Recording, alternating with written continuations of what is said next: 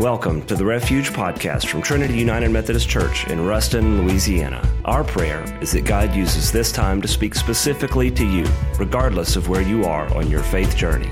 We'd like to also invite you to worship with us every Sunday morning at 1045, either in person or online at www.trinityruston.org. Thanks for listening. Our lesson this morning comes from the seventh chapter of Mark's Gospel. Hear these words. Now, when the Pharisees and some of the scribes who had come from Jerusalem gathered around him, they noticed that some of his disciples were eating with defiled hands, that is, without washing them. For the Pharisees and all of the Jews do not eat unless they thoroughly wash their hands, thus observing the tradition of the elders. And they do not eat anything from the market unless they wash it. And there are also many other traditions that they observe the washing of cups, pots, bronze kettles. So the Pharisees and the scribes ask him, why do your disciples not live according to the tradition of the elders, but eat with defiled hands? And he said to them, Isaiah prophesied rightly about you hypocrites, as it is written, This people honors me with their lips, but their hearts are far from me. In vain do they worship me, teaching human precepts as doctrines. You abandon the commandment of God and hold human tradition. Friends, this is the word of God for the people of God. Thanks be to God. Amen. Well, the other week, I was um, going to the grocery store. I decided I'll just fill my gas tank. Pulled into the uh, Circle K right there by Super One. Got ready to pump my gas, and I saw something that confounded me that Kyle or whoever the booth people are, are going to put up on the screen. Yes, something just appeared behind me. There it is, y'all. Right there the gas station next to Super One, attached to the garbage cans, are Purell hand washing stations. Now, why are they attached to the garbage cans? What am I supposed to do? Do I wash and then throw away? Do I throw away after I've washed? Do I wash before I pump my gas or do I wash after I pump my gas? Why do you have a hand washing station at a gas station attaching it to a garbage can? I am confused. But we have become pompous and self righteous about washing our hands. Have you washed your hands today? How many times do you wash your hands? Y'all, I remember a workshop I had to go to, the Board of Health put it on. I'd been washing my hands at that time for about 45 years, but the Board of Health said before you can get your daycare license, you and your staff have to go through a hand washing workshop. A nurse came in and taught us how to wash. Do you know how to wash your hands? You get them wet, throw the soap on it, that'll do it. No. You have to wash your hands while singing, Row, row, row your boat gently down the stream. Merrily, merrily, merrily, merrily, life is but a dream. Unless you're in the medical profession and about to operate on me, okay, you just need to go a second verse. What the heck? We know how to wash our hands. Growing up, my maternal grandparents were born in the 19th century, which meant I learned a bunch of cool stuff. I learned how to start a fire in a pot bellied stove because they had a pot bellied stove in their kitchen, and that's where Papa cooked flapjacks and java. I know about dampers and, and the wood and the kindling and then the coal. He had a coal shed in his backyard. They would deliver these glorious mounds of black wonderment and me and my brother and sister would have coal battles in the backyard, throwing that stuff at each other. And my grandmother would call us in at noon and she'd say, It's time for lunch. Let me see your hands. And we'd hold them up and she'd say, Go wash your hands. Can we use Papa's lava soap? Yeah, use the lava soap, but I want to see clean hands. And we walk back in and our hands would be so clean. And there'd be other times we'd be out playing all morning as long as we didn't go to the cold thing, and my nanny would say, Let me see your hands. And we'd hold our hands up, and they were dirty, but she'd say, Yeah, okay, you can eat.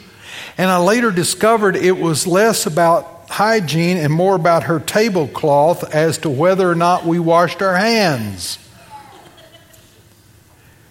Jesus, the King of Kings and the Lord of Lords, the one that is God in the flesh, the hope of Judaism has come. He's walking around, gathering disciples, teaching, ministering, healing, loving, and the Pharisees and the scribes are worried about him washing his hands.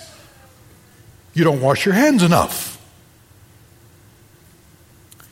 In the Old Testament, the priests are required to wash their hands when they enter the tabernacle average Jewish people are only, only required to wash their hands if they have been in contact with squishy human parts.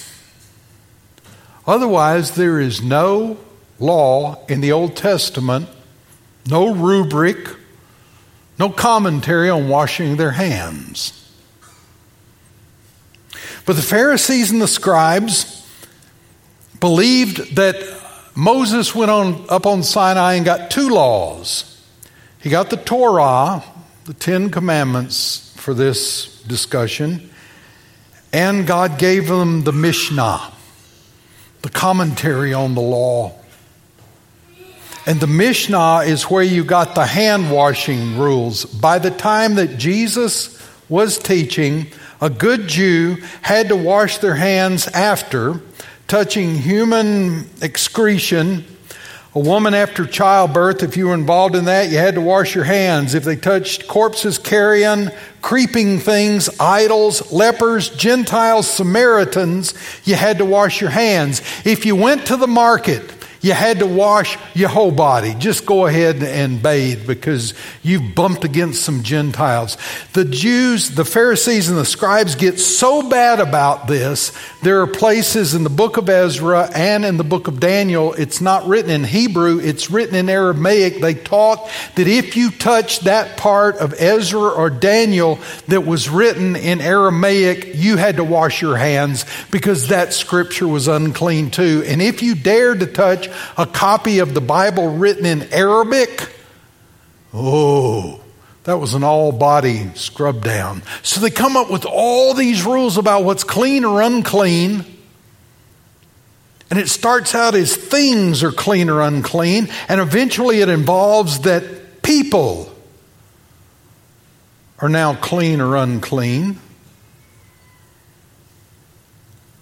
And if you can't get to the Purell hand washing station, what you better do is just not get near these unclean people. Just stay away. That's the tradition of the elders. Has nothing to do with what the Bible says. It's a human tradition. We don't have those, do we?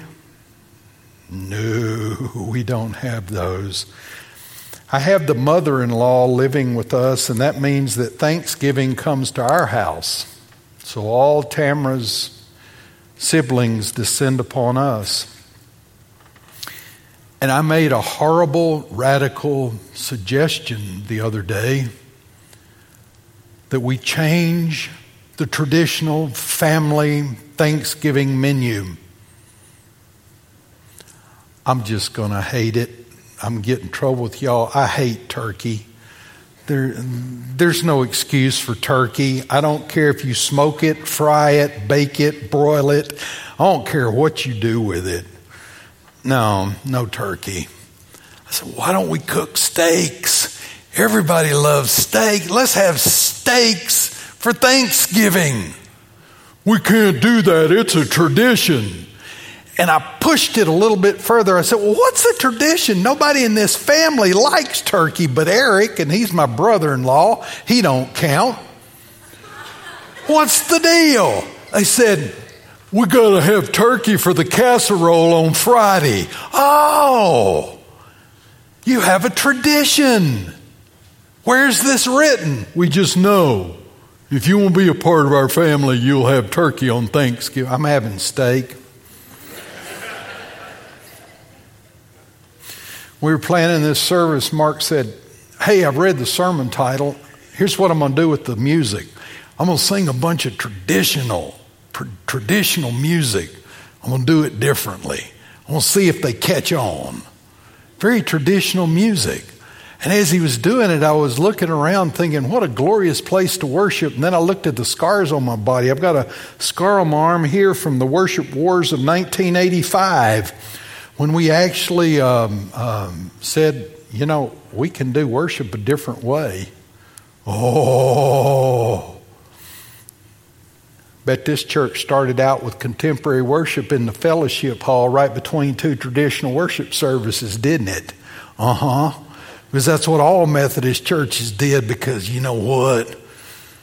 We can't mess with tradition. Whose tradition is it? It's not God's. Tradition is important as it points us to Jesus Christ, but sometimes, y'all, tradition becomes a taboo. Sometimes tradition becomes exclusive. It excludes people. And that's what the Jewish tradition about hand washing was all about. It was about excluding people from Judaism. It was about letting people know in very subtle ways you're dirty, you're unclean, you don't belong, you're not one of us. And even as the New Testament, even as the New Testament church is evolving, they got caught up in the same things. Check out Paul's book to Galatians. It's basically written to those who wanted to draw the church back into the exclusivism of Judaism. And Paul says, uh uh-uh. uh Sometimes our traditions exclude because people don't understand our traditions. Methodists are uh, creatures of habit. I'm sure you haven't caught on. You all sit in the same seat every Sunday. It doesn't matter if you're going to the traditional service or the refuge, you all pretty much sit in the same place. I'm beginning to learn the seating chart course, I've got two congregations there's the unmasked congregation and the masked congregation, but it's still y'all. In this one church I pastored, over on this side of the church, four rows back by the big stained glass windows, on the outside sat Mr. Stewart. Next to him was his wife Irene. Next to her was their daughter Bi. Next to her was the son in law Roy. Next to Roy sat their son Ed, and next to Ed sat Kathy, daughter in law. So it went Stewart, Irene, Bi, Roy, um, Ed, and Kathy. Stewart had been sitting in that seat for probably 70 plus years. He was a righteous man, a loving man, a sweet man. He was one of the, the pillars of that church, and that was his seat. And I could look out, just flash, and I boom, I knew they were there. I could do a head count without really paying attention because all the spacers were full. Well, this one Sunday, Stewart spent too much time in his Sunday school class having fellowship at the end of class. And the ushers were in the back talking about something. I don't know what ushers talk about, but they were engaged in deep conversation.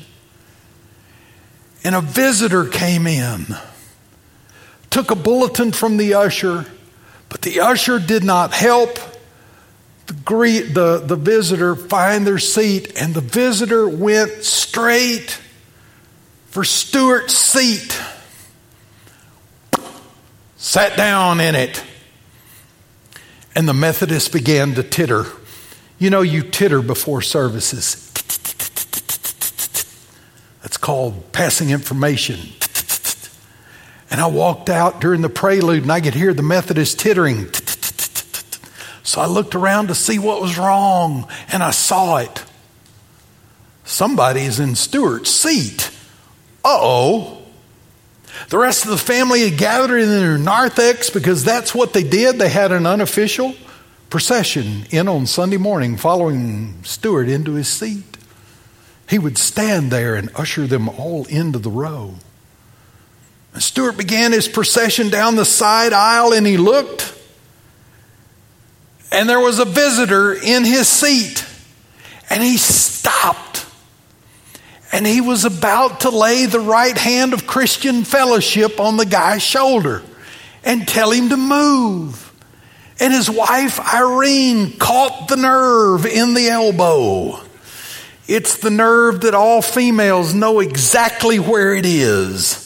And she squeezed down on him, paralyzing his hand, pulled it away, and said, Let's sit behind them. And you could watch her pull him into the row behind them. So there they all sat, same order, one row back. And he fidgeted. I knew it wasn't the Holy Spirit because it was an angry fidget. And during the first hymn, he fidgeted some more. And during the affirmation of faith, he had the look of hostility on his face. We got through the Gloria Patri, and there was a moment of silence when we were trying to sit down to go to the pastoral prayer. And Stewart didn't sit. He said, Oh, hell, Irene, they're in my seat. Let's go home. Everybody heard it. I heard it. The guest heard it. The Lord Jesus Himself heard it.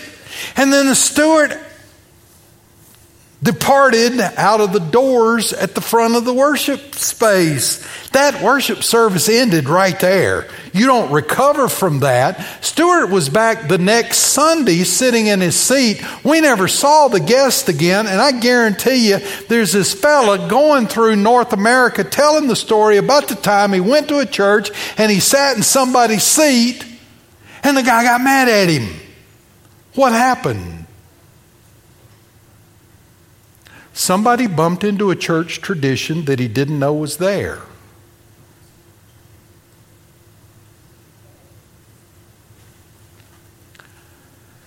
Church traditions become taboos when they become exclusive. They become taboos when they create a spirit of self righteousness. We have gotten so self righteous in the last year and a half. We're self righteous about our hand washing, our mask wearing, our vaccination status. We have, we have got, we're self righteous about our knowledge of pharmacology. We, there are just all kinds of self righteousness floating around, which means we're right and you're wrong. Sometimes church traditions create a spirit of self righteousness. We know better than everybody, and these church traditions actually keep us from Christ rather than pointing toward Christ. They keep us from Christ. Amos, the prophet, said it this way God speaking through the prophet I hate, I despise your festivals. I take no delight in your solemn assemblies. Even though you offer me your burnt offerings and grain offerings, I will not accept them. And the offerings of well beings of your fatted animals, I will not look upon them. Take away from me the noise of your songs. I will not listen to the melody of your harps. But let justice, the way you relate to others, let justice roll down like waters, and righteousness, the way you relate to God, like an ever flowing stream.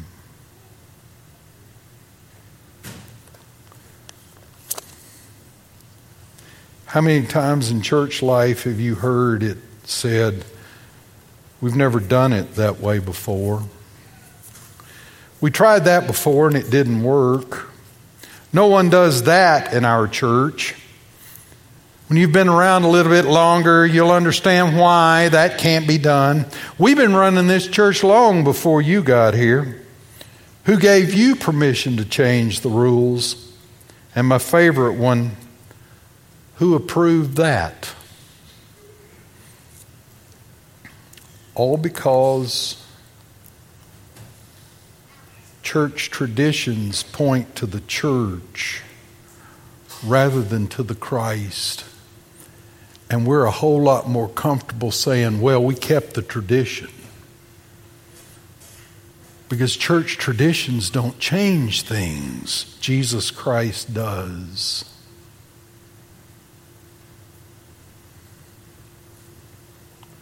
I love church traditions.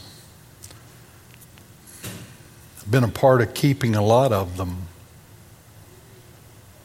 But I pray that we only keep the ones that are transformative, that we only keep the ones that change human lives.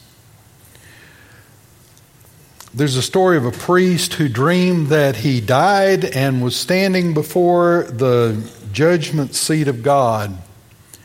And he said he expected to see God on a big throne or he expected to see the books open, but he said what he saw were the scales. Two big scales. And he said the angels would come, and for every good thing he had done, they would put something on the scale, and the balance would temp, tip toward good. And he said, and then the demons would come if he'd done something bad, and they would put something on the scale and they would start tilting the other way. And he said the scale tilted so far with the demons and their badness that no matter what good he had done, no matter what righteousness he had done, it seemed the demons and the bad in his life had overcome. He said he cried out in his dream, O Christ, have mercy. And he heard the sound of three nails, three blood-stained nails, who didn't look very substantial, but they were placed on the good side of the scale. And they tilted the scale toward the good. Who could imagine that the sacrifice of Christ on Calvary could overcome all the evil and all the bad he had done.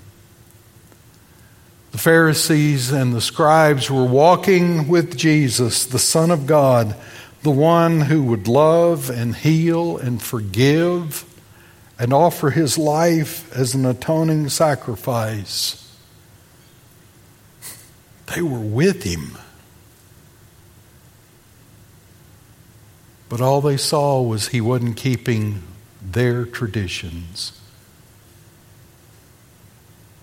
He wasn't washing his hands the way tradition taught he should. That, my friend, is when a tradition tightly held becomes a dangerous thing. Let's cling to the cross and the Christ on the cross. Would you stand and pray with me?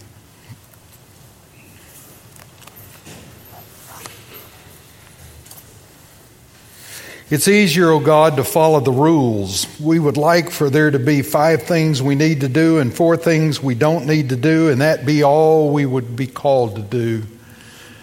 Yet in Christ we've been set free been set free to live a rich, full life. We've been set free to follow the Christ and to follow the leadership and the guidance of the Holy Spirit. Oh Lord, give us that freedom and victory, especially when we run into tradition. Let us follow you no matter what. In Jesus' name, amen. Thanks for listening to the Refuge Podcast. To find out more about the Refuge and Trinity, visit us online at www.trinityruston.org.